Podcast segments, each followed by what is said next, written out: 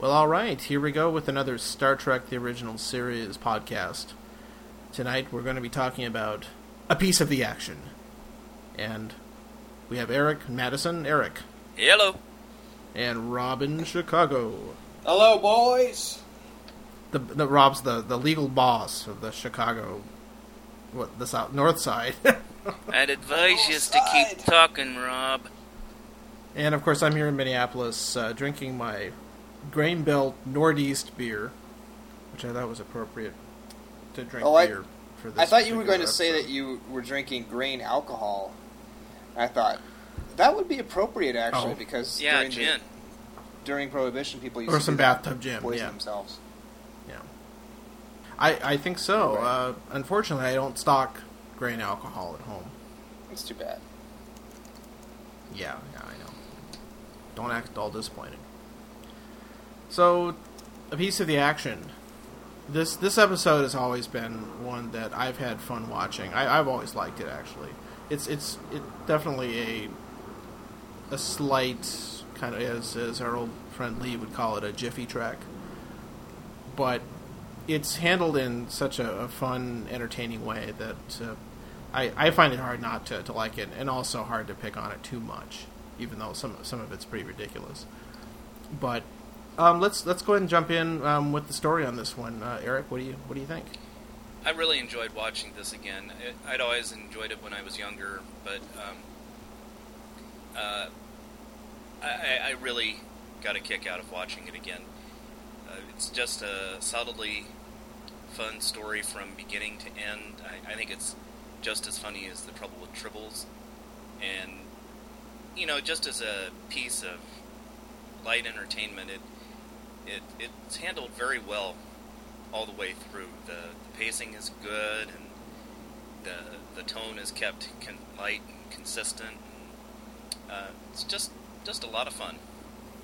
And and Rob, what do you got? Yeah, I felt the same way. I really enjoyed watching it again.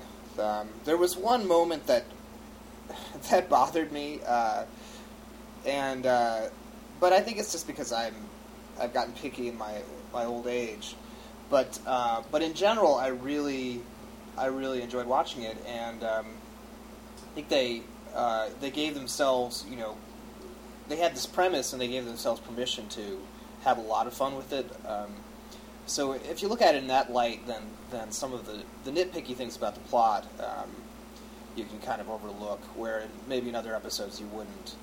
Um, and uh, so I think, and I think that the right way to approach this episode is that uh, the Enterprise approaches this situation with a light touch too, because they don't want to interfere, um, and at the same time they don't really seem to think um, that they're in all that much danger.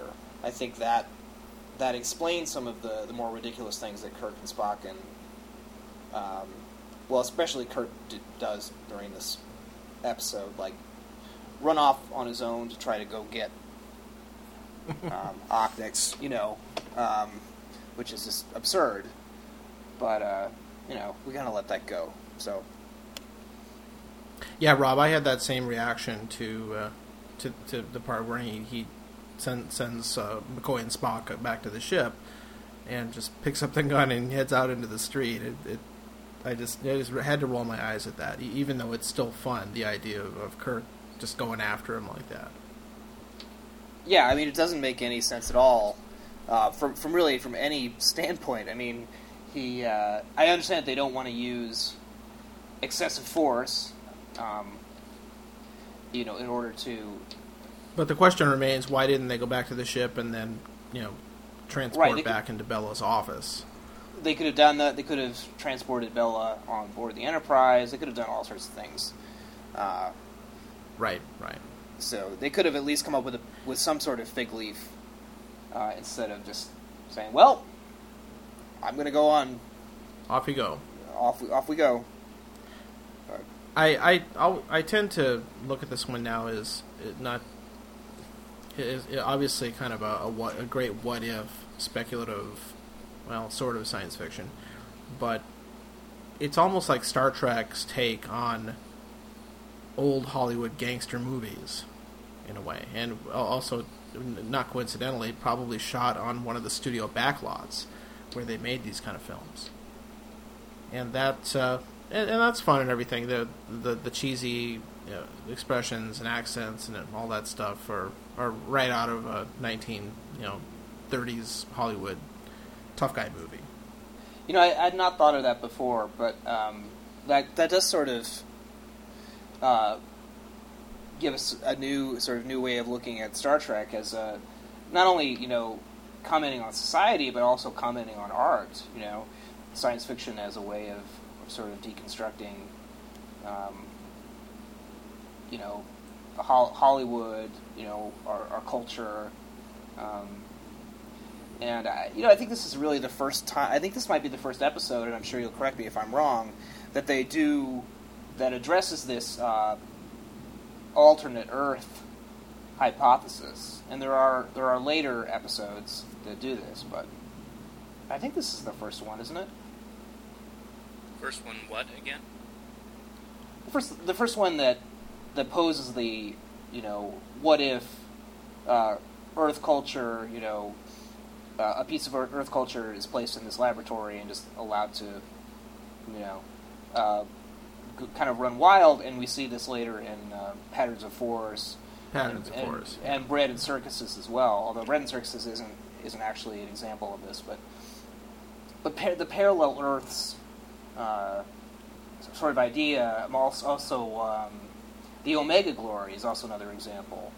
Um, you know whether or not it's actually some actually caused by someone from outside, but it's this idea that we're gonna we're gonna take a look at what if things had developed differently. You know, what if we had you know the the Nazis with more modern technology or, or whatever. Um, but I think or this the is, Romans, yeah. That, yeah. But I, what I think this is the first episode that that does that. Uh, as far as I can, yeah, I think so. Um, as far as I mean, the the episode Miri, they, they, they refer to it as a duplicate of the Earth, but it doesn't really talk about Earth's society. That's true. It's more of just a convenient way of explaining why everything looks like Earth. Yeah. Yeah. So yeah, I think Rob, you, you're right as far as I I could tell. Although obviously there are several episodes coming up that are going to have that exact idea. Right, and I mean, I, I think that's, That's a, a different point than what the point that you were making, which I thought was really interesting, John, which was the idea of Star Trek as a sort of postmodern take on on other forms of television or, or movies. You know, Um, And I'm not even sure that it's it's intentionally done that way, but the the the, factors involved that the people writing this are, have their their style of that genre informed by these movies, but also the fact that you know the the costumes and the sets and all, everything else are the same.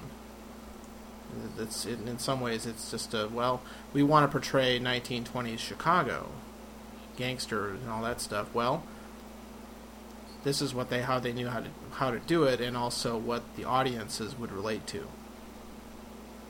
right, yeah.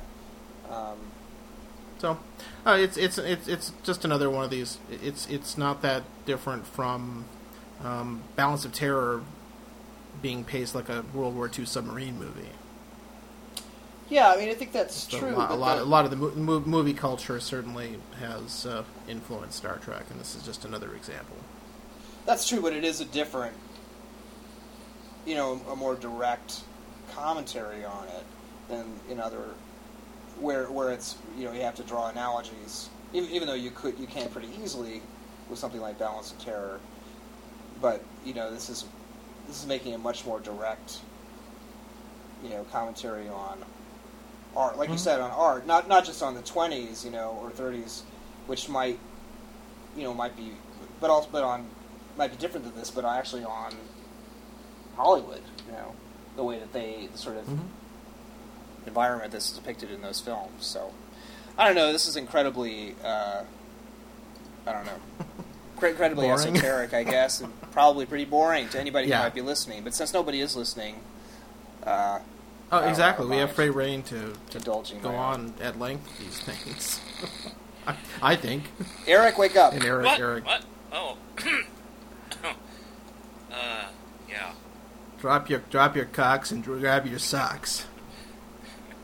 Now you're sounding like Full Metal Jacket. Sorry. Isn't that a heart, Heartbreak Ridge that comes from? No, I'm pretty sure that's well. Maybe they says it in there too. It de- It's definitely in Full Metal Jacket, but I Is it really? Heartbreak Ridge I don't know well enough. Yeah, that's one of the Oh. dr- the drill instructor sayings, along with many others that Eric could certainly repeat. Yeah, very colorful. Okay.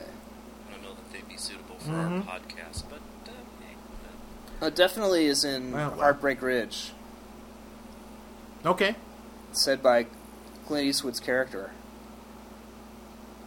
Well I'll have to go see that again sometime. sometime. okay. So, what did you guys think of the uh, of, of the characters? In This were the were the you know the the gang leaders you know pretty cardboard cardboardy stereotypes, or were they interesting at all? What do you think? Um, I actually found them to be, well, again, going back to your comparison with, uh, you know, the stereotypical Hollywood uh, take on gangsters and the mobs of the 20s and 30s. Uh, they, they, I mean, they were, you know, they were taken directly. They, they were informed heavily by that example. Um, but they were still fun. Um, and you know, you saw some hints of uh, a little bit of depth with, for instance, Bela Oxmyx and how he, you know, he obviously wasn't stupid, and he was he pointed out that you know he, he recognized the problems with the society being so fragmented and um, all of the different bosses warring with each other and the need for some kind of unity and and actually I promise the world order. And, and Krako was actually more or less the same mentality, um, maybe a little less. You, you know what I found fun about their, those characters is how they managed to work in the adjustment that their their characters made to um, the Starfleet personnel and their technology and the the realization that there's you know spaceships and things like that, but in a really narrowly confined way. I'm sorry. You know, I, I found that pretty fun. Well, the, you know, most of the time they acted like they're like you'd expect them to, where you know, movie style, uh, you know, gang bosses. You know, they, they have all the mannerisms and they, they have the expressions and they you know they have the hot chicks waiting on them in their office, uh, except their offices looked exactly the same. But I'll get into that later. Um, but the fact that how they dealt with knowing that people like Kirk, Spock, and McCoy were out there with their fancy heaters and, and that there was a ship and all that stuff, I, I found that fun to, to, to see how the writers could uh, to work that in into the characters. Yeah, they, they comprehended the idea of, of outsiders in a way that other, you know, other aliens that they've encountered, that the Enterprise has encountered, don't really. Um, Well, and, and, and yeah, they seem to. I mean, they, they take it as a given. Of course, you know, they point out that the earlier ship had, was there hundred years past, so they've they've known about uh, other other worlds and aliens for at least hundred years. But they also didn't understand the the full extent of Federation technology and capabilities either, because Oh no, absolutely not. They there were there were limits, and maybe they're just because their technological uh, development was was relatively primitive. right. They they didn't they they weren't there. But it, it's it, I just found an interesting hybrid of, of those two. The the society that that again has the contamination, as Spock puts it, Yeah. and that that's something you don't see in, in Star Trek. Uh, al- almost never in Next Gen, if, if I can remember correctly. Good old uh, Prime Directive. Yep. So, okay. Yeah. Besides the nitpick about the uh, about Kirk going off on his own, um, was there anything you guys didn't like like about this one? Well, you know, there was uh, uh, actually, uh, this isn't exactly something that I don't like. In fact, it's just a theme that I detected in there. You know, it's actually, in a way, read it as a subtle but stinging indictment of um, organized religion because, uh, in fact, uh, well, their the reverence for the book, and McCoy, in fact, refers to it as their Bible at one point. Yeah, he does. And uh, you know, it's not it's not too much of a stretch to draw the parallels between uh, the problems that strict adherence to what the book teaches and the problems uh, that accrue there thereby to you know, the what the problems that have uh, plagued humanity um, because of strict adherence to religious teachings. And you can't. This time you can't blame it on a machine like you can with Return of the Archons. Yep. It's uh, it's just it's the people themselves that that uh, that uh, Left with this tome. Right. yeah, They're, they they imprison themselves in this ideology. Probably because they needed something to. They were looking for direction or something of that nature. Yeah, it, it's you know it's funny. Uh, this this this week we're going after organized religion on our podcast, and last week Eric made a, a broadside against uh, professional sports. So, what other major Uh. institutions are we gonna gonna take shots at? hmm, we'll have to come. I, Rob, it's your, your you you should come up with a good one for next week or next time. The two-party system, Rob. Attack that. Two party system. The uh, Aw. um, what else is there really? Military industri- industrial complex or industrial food. How about that? How about Industrial food, education, public education. Yeah. Well, there you go. Everybody has something to look forward to for the next time. One uh, little detail. And it was it. Oh, go ahead. I was just gonna say uh, this is completely out of turn. So you, can, if you had another thought related to that, go ahead. Oh, just that I, I was thinking that the guy who played Krako, Krako, Krako. Krako, Krako. Krako, uh, wasn't he on the the sitcom Alice in the 1970s? That's right. I was going to mention that Vic Tayback. He was Mel of Mel's Yeah. Diner. That's, That's right. He thought he looked very familiar. Oh, I, I always thought that, and I, I just had forgotten the connection there. Yeah, that, that's great. He, he was really fun. Uh, the the other uh, little standout scene I, I, I get a big chuckle out of is the the little exchange with uh, with Kirk and the and the boy Oh yeah. out in the street there before they. That that's really fun. I, I thought the, the the child actor did a, a good job with that. That one was a lot of fun, and I still think one of my favorites. I mean, there are lots of just thoroughly enjoyable scenes. Fizbin game? Fizbin Yeah. is is probably one of my favorites out of the whole series. Although the the way Shatner delivers some of those those lines in that scene is is kind of strange. How so? How do you mean? He, he- oh, I don't know. It just there there was some of his delivery. It's like, well, look, you have a proper Royal Yeah. Fizbin. You know, Yeah, he's, it was just. I mean, it, it's not out of out of out of character as far as the uh, the the intensity of, of his of his uh, acting there, but it was it just his vocalizing was was pretty strange. I thought. yeah. Are you criticizing or the Shat? uncharacteristic. oh, never. I mean, no, I, I've just been. it's funny, Oh, which ahead. is the the intent, you know, uh, of the scene. So, I, I mean, it, does add to the. Oh, it, it's So fine. fun, It, it's not. but- I, I'm not necessarily criticizing it, but it's it, it's interesting, and of course, it, it's helped a lot by Spock playing the straight man. Oh yeah. Definitely. I've never computed them, Captain. And the way he just silently mouths So- astronomical. After that, yeah. Yeah, yeah. I, I, that's something I, I didn't used to notice, but was reminded of again last night when I watched it. It's really funny.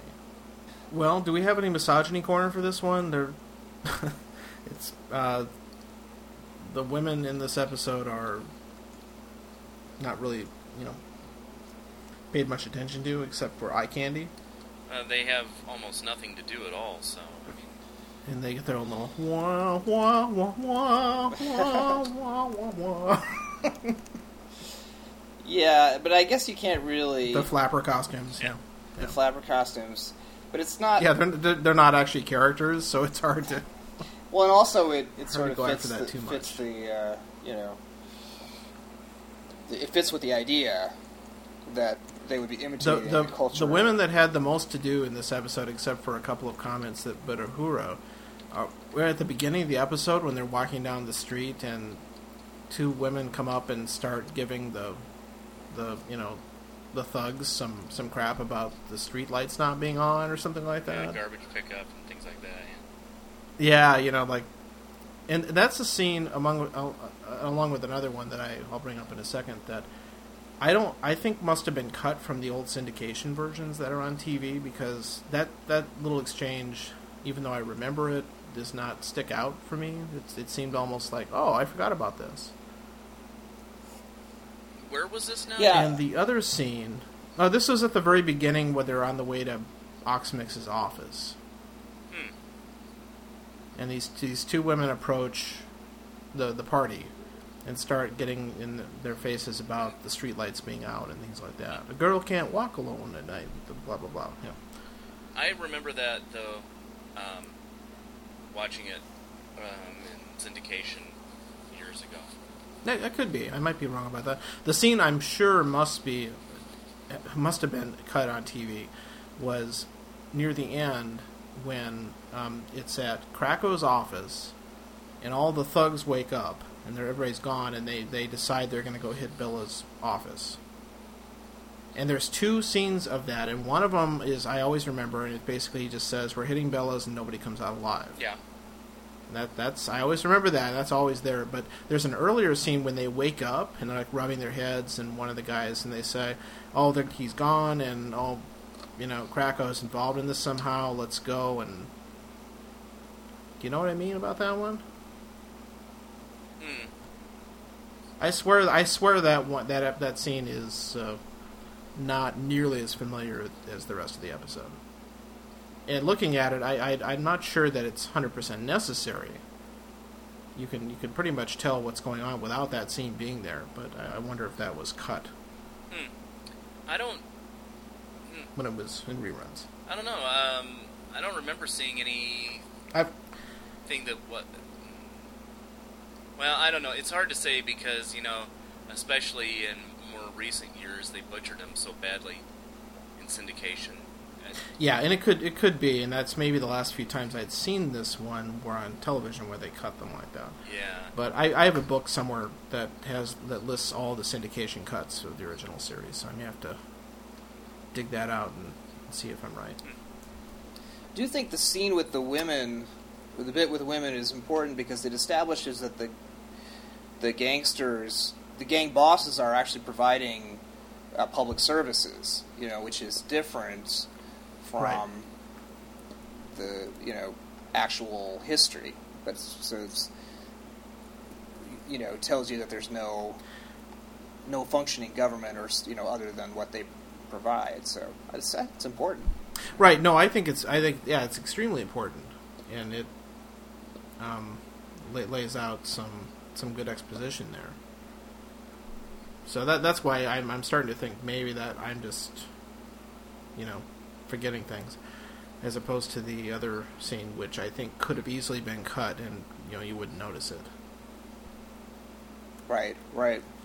Another little bit that I noticed this time that I never caught before um, is when uh, Bela, at the, in that first scene, is uh, shooting pool, and he's doing it very, very, very deliberately, but he's hitting the the colored balls. He's not hitting the white ball. And uh, I never caught that. yeah, it's fun. It's it's really funny. Um, I, I think that, that was a really nice touch to have him do that. You know, that he they picked up on on billiards, but they they don't they didn't really know how it was played. So Well, you not That's not. Maybe there's a mistake in the book. not to pick nits, but there is a difference between pool and billiards. Right, I think it was a pool table, but I I'm No, not yeah, yeah, absolutely yeah. sure. Right. Yeah. Um, but but he was obviously hit. You know, he was hitting the colored balls, which I don't think is correct. I guess I didn't notice. maybe that. there's some variation where you do, uh, but but I thought it was Mm-hmm. a nice a nice little touch. And he also is very he's very serious about it too. You know, it's it's almost as if it's some sort of of ritual rather than just a game that he's playing. You know. Huh. Yeah. Interesting. Well, I uh, as far as the special effects replacement goes, uh, another this is another episode where there wasn't a whole lot going on, you know, in space, so not a lot to report there. Um, the I, I thought the all the scenes on the backlots and all that looked really good. One of those things where they you could tell they were using Hollywood style backlot areas because they, they looked really well finished for Star Trek, Yeah. and even even the the office areas were, were pretty good. Although the two um, gang offices looked awfully similar. I think they just redressed them and Yeah. and reused the same set. And who who knows? Maybe they they borrowed one that was already built and just uh, shot stuff on it. I wonder if that. Uh, huh. I was just thinking um, that may have been the same backlot that they used in City and the Edge of Forever. Oh, it wouldn't surprise me. Yeah. Yeah, I was wondering that too, uh, and I wouldn't be. I mean, yeah, I mean, how many of those kind of backlots do you think Paramount had? Uh, I mean, yes, maybe, maybe a lot, but uh, Mhm. one thing that I did notice that shows up uh, on on my TV w- with the DVD, and not not even high def, but Kirk's hat, the the gangster hat that he's wearing. Uh, It's fuzzy? It's all fuzzy. Yeah, it's Yeah. It's fraying, yeah, I, I, I noticed that last night too. they found a Not in very good shape. not in very good shape, and that you know, I, I'm sure it didn't read on the the original TV sets of the era, but definitely shows up. Yeah. Well, okay, guys. Um, this might be it, huh? I can't really think of uh, anything else just off the top of my head. I think we Um, got There, there's also the. You got the gist of it. I, I, I also really enjoy the, the the entirely played for laughs scene with Kirk and Spock in the car, Oh yes, yeah, that's always which fun. is hilarious. Yeah. And, and and then Shatner says, "I may have to get myself one of these." well, and then later when he he uh, in, you know motions Yeah. Spock to get in the car and says, "Come on, it's faster," and Spock says, "Yes, but not as safe." Spock, Spock's completely dissing him. It's, it's Yeah, hilarious. it's- yeah, that's always fun. And then um, another fun part is uh, where uh, Scotty's interchange with uh, Krako when they kidnap him and beam him on Oh board. yes, yes. Yes, indeed. Concrete galoshes. Cement over shoes. Aye. well, okay, guys, this will wrap it up for this time. And I think Rob, you're on vacation for the next couple of weeks. Is that right? Uh, I will return. Yes, for the next couple of weeks, I will be out of commission. So you can let us know, and we'll be ready to move on to uh, what's next, Eric. Um. Oh, you know, I'm not sure. Hold on. oh no, I should know that. I am very disappointed in you. Do not disappoint I disappoint find me your again. lack of knowledge disturbing. Apology accepted. I'm sure glad these people are hanging on while we, we figure this out. Well, come on, you're going to edit the whole thing together, so you'll be able to take out some of the Cut. I can cut stuff out. That's true. just about there. Accessing. Excellent. Stone knives and bearskins. The immunity syndrome. Oh, that's cool. Yep, that's a good one. I like that one. And in It's fact, episode, definitely. just And a com- and a complete change of pace. It'll be great.